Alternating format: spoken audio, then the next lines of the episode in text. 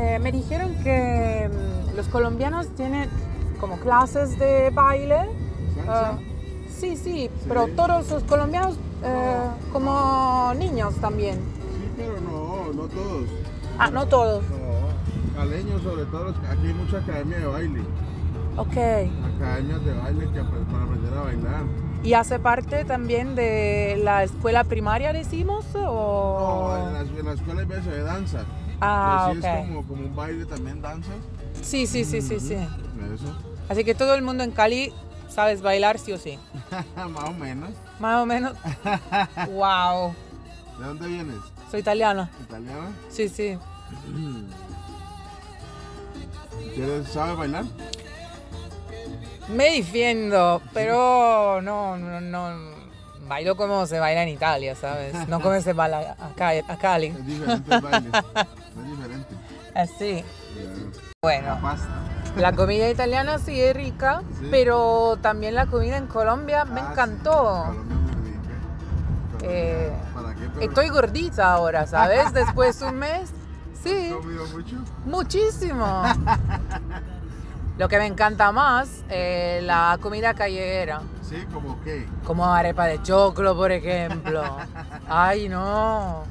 Todo lo que es frito, Sí. ah, es una locura acá.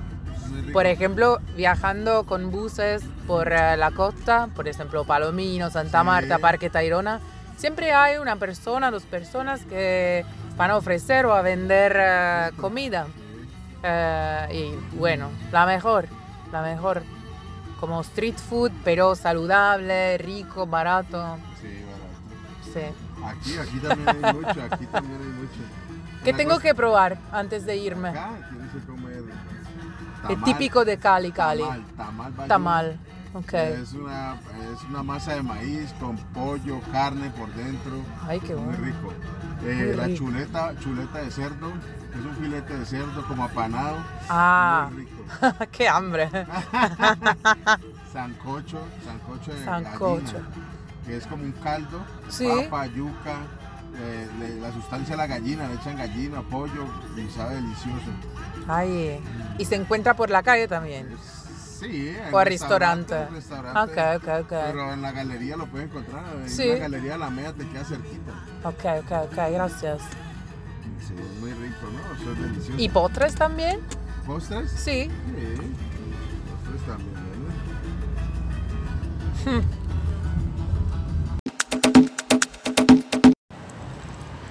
Cali, sette e mezzo della mañana.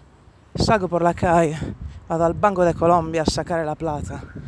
C'è una coda, guagliò, che manco il 31 dicembre al Bergheim. Heute leider nicht, vedo un po'.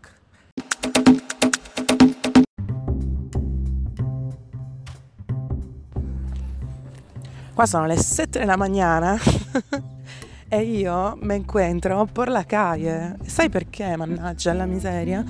Perché stanotte ho dormito soltanto una notte in un ostello a Cali e per ripartire verso Panama, dove arriverò più tardi. E eh, stranamente questo ostello è l'unico ostello in mesi e mesi, non sto scherzando, che non accetta pagamento con carta o digitale. Io ho chiesto spiegazioni e hanno un po' fatto la scenetta del qua qua qua, che significa sottotitolo non pagano una lira di tasse, chiaramente. E quindi avrei davvero potuto andare via in scivolata, non fosse che le persone che lavorano qua sono quasi tutti giovani volontari e quindi li metti nei guai con una roba così. E niente, quindi adesso sto andando verso il primo cajero disponibile che sarà tipo a 45 minuti a piedi, conoscendo più o meno il paese in cui mi trovo. No, sto scherzando. Sarà tipo boh, un quarto d'ora. E prendo i soldi, torno indietro, pago e me ne vado. E non ho visto niente di Cali, capitale della salsa, a quanto pare mondiale.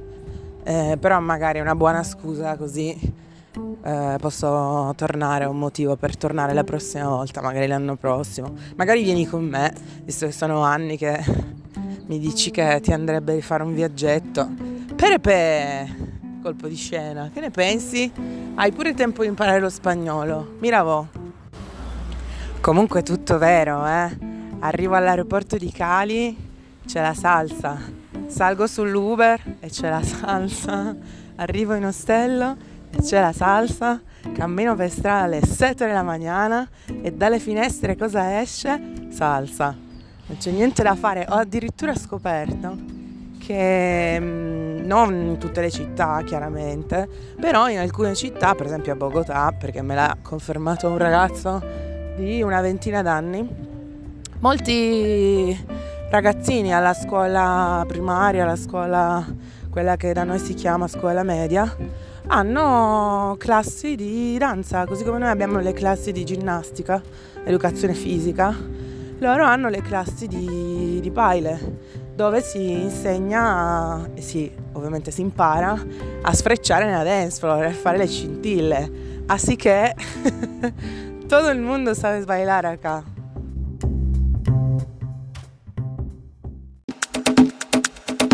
Llegas a tiempo. Bienvenidos a Ciudad de Panamá, la hora local es 12 del mediodía, 22 minutos. Nos ha encantado tenerte a bordo y deseamos que tengas una estadía increíble. Esperamos verte a bordo de nuevo muy pronto. Wingo, ¿cómo quieres volar? Así che io per la tarde sono stata all'aeroporto e l'aereo stava demorato. Así che ho detto, beh vabbè, vado a fare le unghie, tanto c'è la signora col banchetto. Mi ha fatto un bel lavoro, tutte le gambe col brillocco, bello. Alla fine è arrivata la signorina nell'areolina, mi ha detto, signorina, c'è un problema col bagaglio, venga da questa parte. Ho detto, oh madonna santa. Sono entrata nella stanza, era pieno di poliziotti e disfo il bagaglio. Ho disfatto tutto, ma c'erano due mini stilo, pazienza, ho chiesto scusa, me ne sono andata. Mentre salivo, mi sono guardata le mani. Mamma che schifezza. La manicure nel cesso. Ma grazie. Beh, ciao amico, che tal? Come puoi sentire, qua stanno facendo il rosario. Sono i boys alla console. Screcciano ai 500 all'ora, oh. Con le mani al cielo. C'hanno i CDJ staccati. È una situazione un po' caffè del mar, diciamo. Comunque sono andata a fare la spesa oggi al discount. Stava pieno di polizia dentro. Hai capito? Ancora ti rubi le fette biscottate. E poi alla porta, quando esci, ti chiedono lo scondrino. Scondrino, borsa? Fai vedere. Mamma mia. Panama City, no sé, poco raro. E al final ti dirò, non me acuerdo, non me acuerdo más.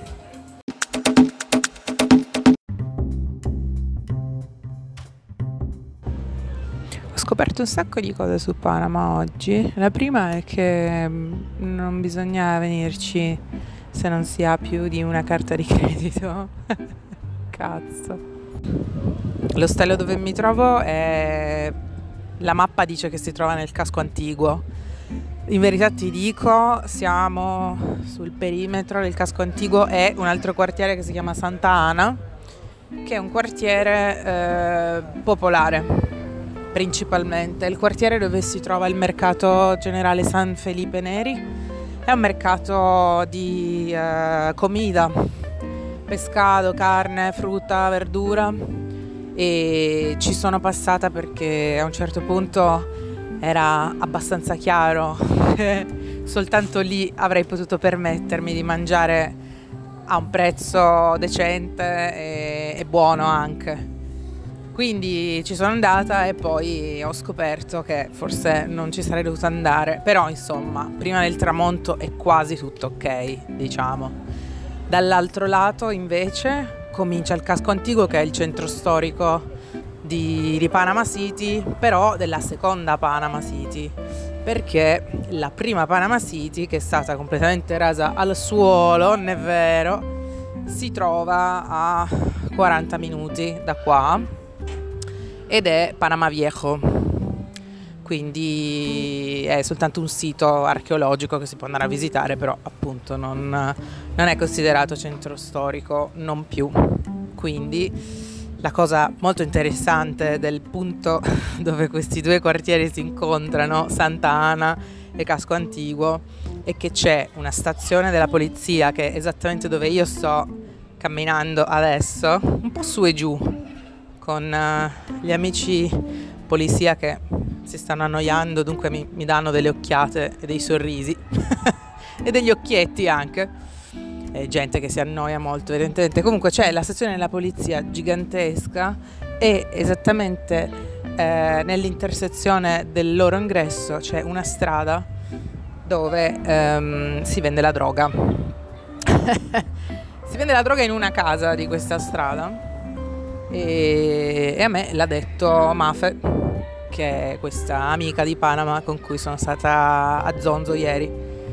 E non è assolutamente quello che ci si aspetterebbe di vedere, sinceramente è una semplicissima strada un po' malmessa, diroccata, con il marciapiede un po' mozzicato ehm, e il cartello dello stop storto e ovviamente la facciata del palazzo abbastanza decadente e ci sono delle sedie fuori con dei bambini che giocano e i loro familiari intorno che aspettano che semplicemente qualcuno si avvicini a chiedere mi serve questo, mi serve l'altro. È un lavoro, la polizia è fuori, ogni tanto si guardano, non succede niente. E da Tupac a Gangsta Paradise è davvero un attimo, è uno skip. Ehm, cosa volevo dirti? Che eh, di Panama tutti credono ah, è un paradiso fiscale, non si pagano le tasse, no, no, no, non è vero che non si pagano le tasse, è falsissimo. Dopo lo scandalo dei Panama Papeles o Panama Papers, ovviamente eh, c'è stata l'attenzione internazionale a far eh, rallentare la giostra e quindi adesso ovviamente sì, ci sono ovviamente imprese che vengono qui per eh, pagare il meno possibile di tasse, esistono ancora le società offshore che funzionano come le scatole magiche, esistono ancora i prestigiatori che mettono la plata e tolgono la plata, sì, però le tasse si pagano, l'IVA è al 7%, che ovviamente è molto più basso rispetto alla Germania e all'Italia però sì, mh, mm, non si può dire ah vado e non pago niente, no non è vero. Eh, come si fa a fare impresa qui e pagare le tasse seguendo questo profilo fiscale? Bisogna diventare residenti e qua le cose cominciano a essere più complicate, non è vero? Ma io sono andata a scartabellare e a capire perché ste robe io me inrosco, devo capire e per diventare residente ci sono due possibilità, o 183 giorni nell'arco solare spesi nel territorio di Panama, ovviamente documentati, non che ti scatti la foto davanti alla bandiera di Panama e torni nel tuo ufficio UK piuttosto che a Stalingrado.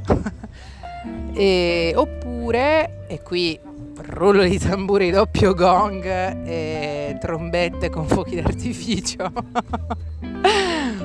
oppure devi comprare un immobile dal valore di 500.000 dollari in su e puoi ottenere la residenza come investitore a Panama nel giro dicono di un paio di settimane.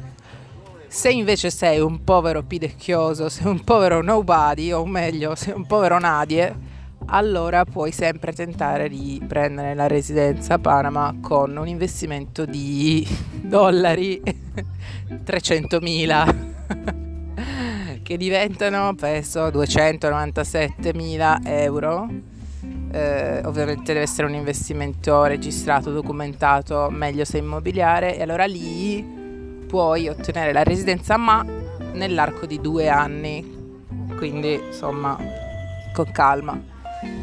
E questo è quello che ho scoperto io fino adesso. Se invece eh, arrivi come me da paesi dove vivere costa poco e credevi di aver fatto la vita di Maradona fino a qua, eh, hai soltanto una opzione, levare le tende.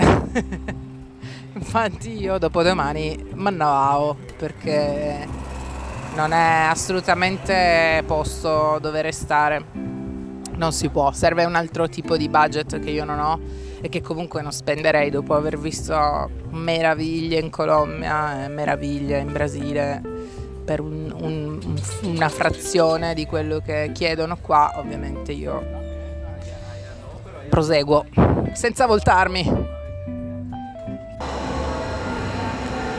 E buenos dias dal bus terminal di Panama City dove sto aspettando di tomare il mio bus per San José, Costa Rica. Ci impiegherà 17 ore, ma io sono abituata perché eh, quando si faceva Torino-Foggia sul Trenitalia, anzi sul Ferrovie dello Stato, l'Intercity, era molto peggio e si accumulava ritardo. E, e c'era sempre da ridere un montón, quindi non, ho, non tengo miedo di ninguna maniera e me voi. Uh, è stato abbastanza interessante stare qua qualche giorno, in realtà per salutare questa amica Mafe e, e chiederle un sacco di, di cose. Sa che ci stanno chiamando, vamos. Ed è gente di mare sullo sfondo di questa città che ha due mari, non uno, ben due. È il nord, Mar del Caribe, il sud, Oceano Pacifico in mezzo il grande canale di Panama e io forse sono l'unica persona che non ha la minima idea del perché sia così importante e perché ancora oggi tutti vanno a scattare fotografie e tour. Domani scopriremo pure questo, forse. Ecco qua, quindi visto che ho un sacco di tempo fra me e la mia destinazione, posso raccontarti un po' com'è andata a Panama, soprattutto perché non ho quasi mai avuto connessione internet. E bene, bene, bene, bene, bene, anzi male, male, male, male, male, perché se non fosse per la mia amica Mafe che ho finalmente incontrato di persona, probabilmente Panama l'avrei saltata. Non perché non ne valga la pena, eh, per carità è che veramente cioè, bisogna andare con otto carte di credito e comunque non sono sufficienti, a dire la verità. Ma andiamo per parti, con calma, con calma. Un primo aspetto è che a Panama eh, si usano i dollari americani, cioè la moneta locale esiste, che è il dollaro panamegno, però esiste soltanto un dollaro dal dollaro panamegno in giù il dollaro si chiama Martinelli come il presidente che ha voluto fortemente questa moneta locale e che ora si trova in Gatabuia, non è vero, dietro le sbarre perché? Per corruzione, perché si è fregato i soldi. Strano, no vabbè, c'è poco da ridere, il problema della corruzione a Panama è gigantesco.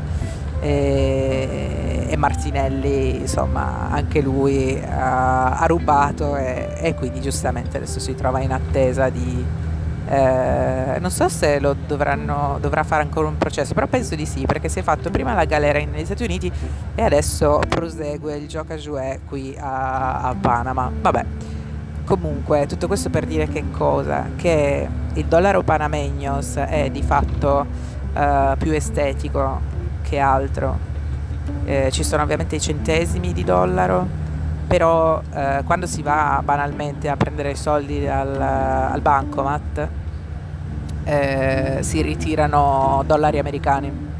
Poi magari paghi qualcosa e il resto te lo danno a volte anche in moneta panamegna. Però attenzione, attenzione, prima di andarsene è molto importante ricambiare i dollari panamenios in dollari americani perché, perché non soltanto eh, valgono nulla al di fuori di Panama, ma al di fuori di Panama nessuno, nessun paese li ricambia in dollari americani.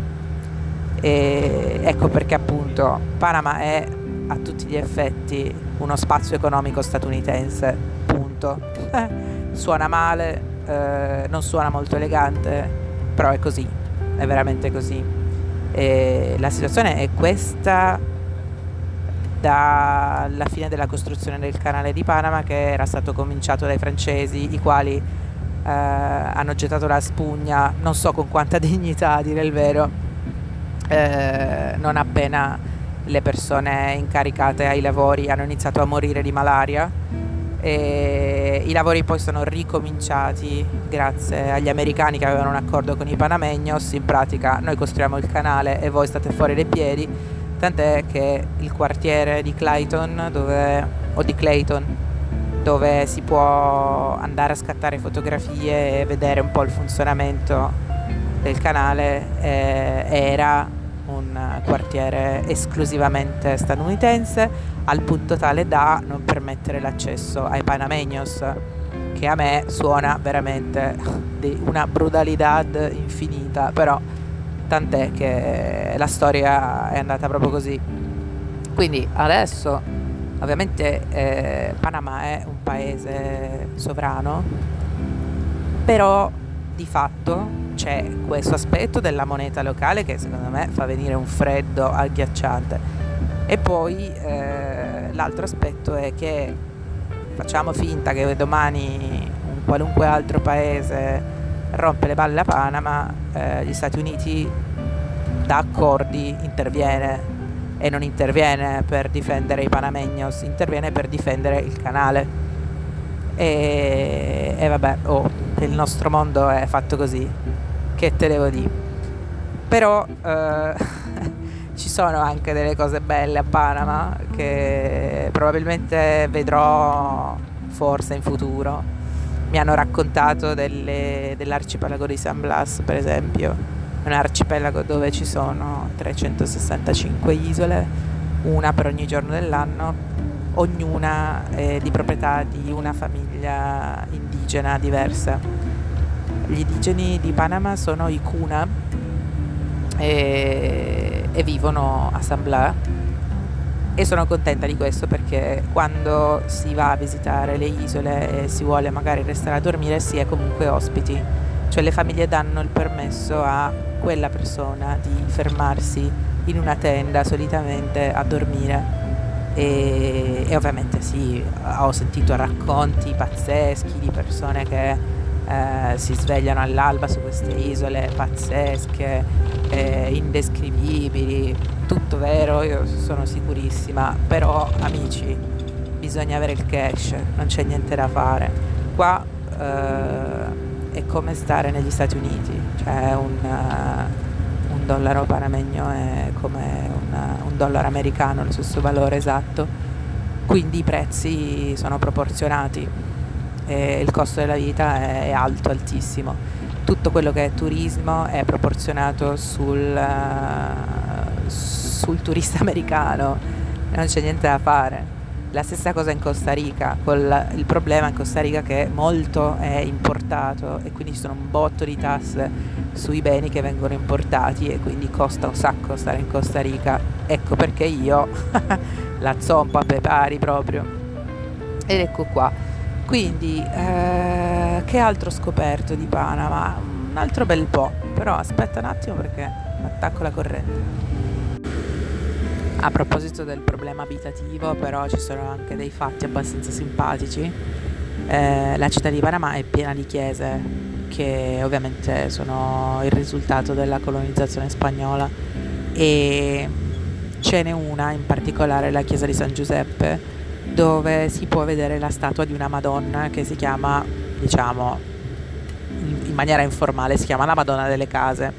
E infatti ai piedi di questa statua della Madonna ci sono un sacco di casette costruite con eh, materiali riciclati o con eh, miniature oppure ci sono dei disegni di case e è una Madonna dove le persone vanno a pregare quando non hanno una casa, quando stanno cercando casa, quando sono sotto sfratto, quando non trovano casa e lasciano una casetta come un obolo, un tributo alla Madonna perché, oddio,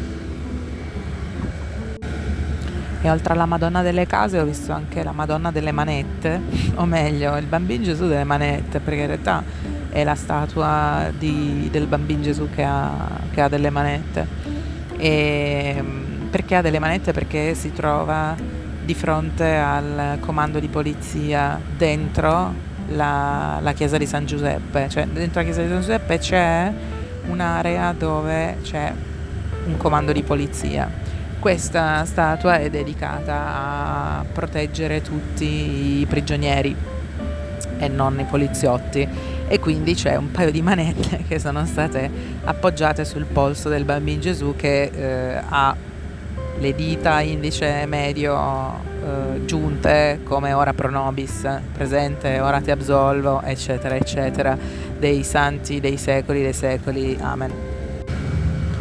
E mentre siamo ancora in mezzo al cazzo di niente, eh, procedo col racconto di, di Panama. Sono stata, visto che San Blas, Monton de Plata e Bocas del Toro lasciamo perdere, Isla Mono lasciamo perdere, alla fine ho detto vado a eh, Taboga. E Taboga è la prima isola che si incontra allontanandosi dalla costa di Panama e si raggiunge in ferry boats con eh, 30 minuti e 20 euro. Perciò si può assolutamente fare in giornata e una volta sull'isola ci sono quattro spiagge tra cui scegliere, due si raggiungono a piedi, le altre due con la barca, quindi insomma ognuno può scegliere rispetto a quanto vuole spendere, secondo me è un'alternativa, è una buona alternativa rispetto a tutto quello che davvero si può vedere, visitare a Panama eh, con ovviamente un budget abbastanza ristretto.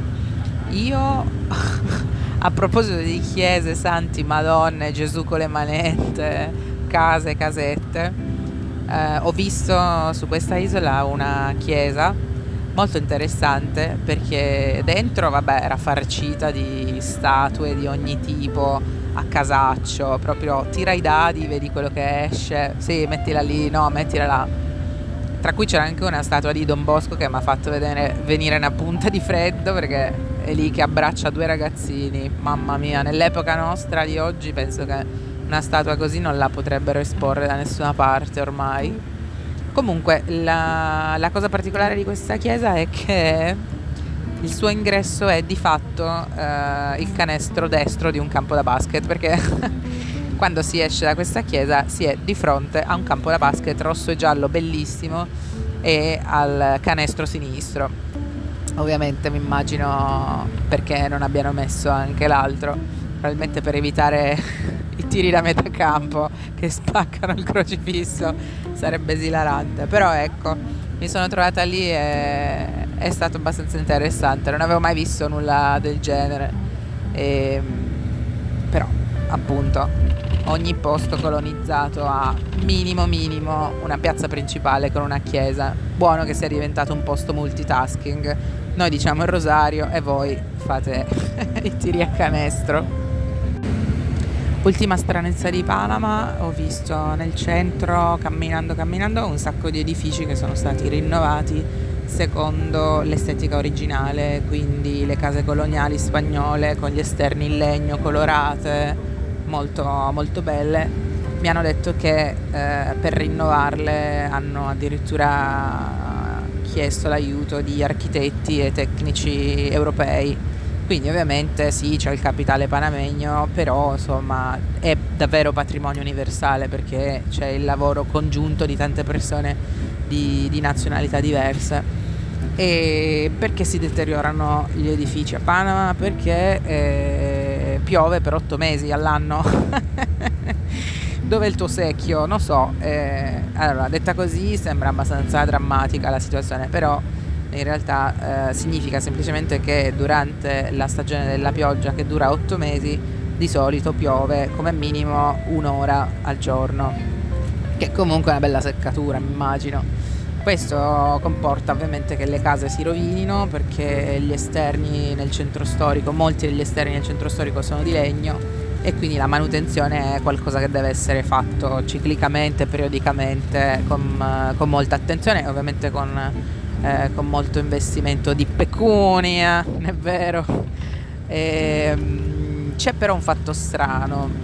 Alcuni di questi edifici sono abitati dai eh, proprietari che sono di classe medio-bassa, perché storicamente sono sempre stati lì. E sono gli edifici messi peggio del centro storico si vede proprio che da un lato di una via c'è magari un albergo a 5 stelle mega super lusso e dal lato della stessa via c'è un edificio completamente mozzicato e, e decadente che si tiene in piedi disperatamente con dei sostegni di legno e che fa paura soltanto a guardarlo, figurati a dormirci dentro.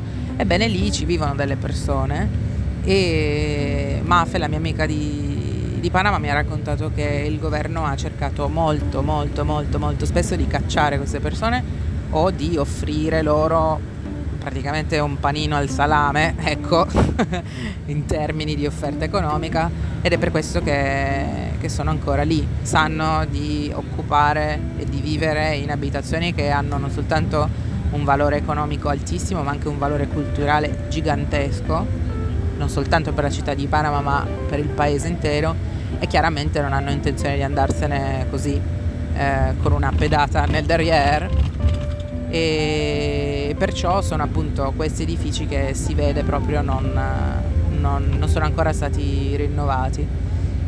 D'altro canto c'è a chi è andata peggio perché in piazza Herrera per esempio ci sono tre lati occupati da alberghi super mega lusso che hanno ovviamente il loro rooftop con sopra la discoteca, il ristorante, insomma proprio cash come se piovesse.